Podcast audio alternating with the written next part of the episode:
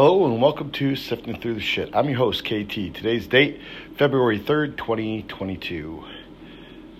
So, this is funny. I decided to look up if antigen home test is the same as the PCR test. And it turns out it is not.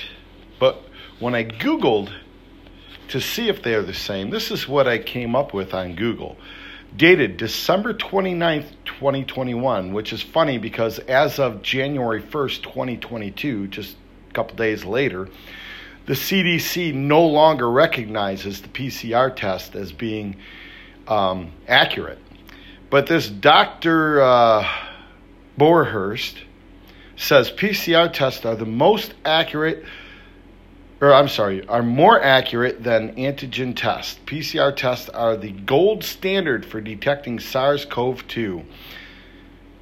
It is the most accurate testing modality that we have. Never heard that word before.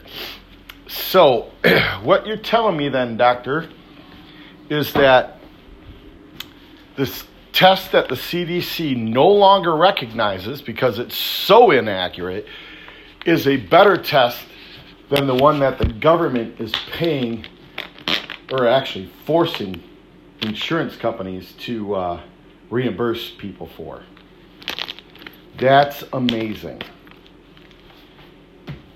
If that doesn't have follow the money all over it, I don't know what does. So I just thought I'd give you that little update. I did listen to a phone call uh, the other day. Somebody recorded them calling Pfizer and asking them about their uh, so called FDA approved um, vaccine and if he could get it in America. And the guy said, Oh, yes, you can. He's, Well, tell me where. And the guy wasn't able to. And then he started asking him about the deaths associated with it and all the testing and blah, blah, blah. And the guy had zero answers and started getting a little aggravated, actually. So, anyhow, that's the latest on my research involving uh, this crap. Of course, it only leads to more, con- more questions than answers. But like I said, I think the deeper we dig into all this, at a minimum, it's going to be follow the money at a maximum, it's going to be wiping out a lot of the human race. God bless. Have a good day.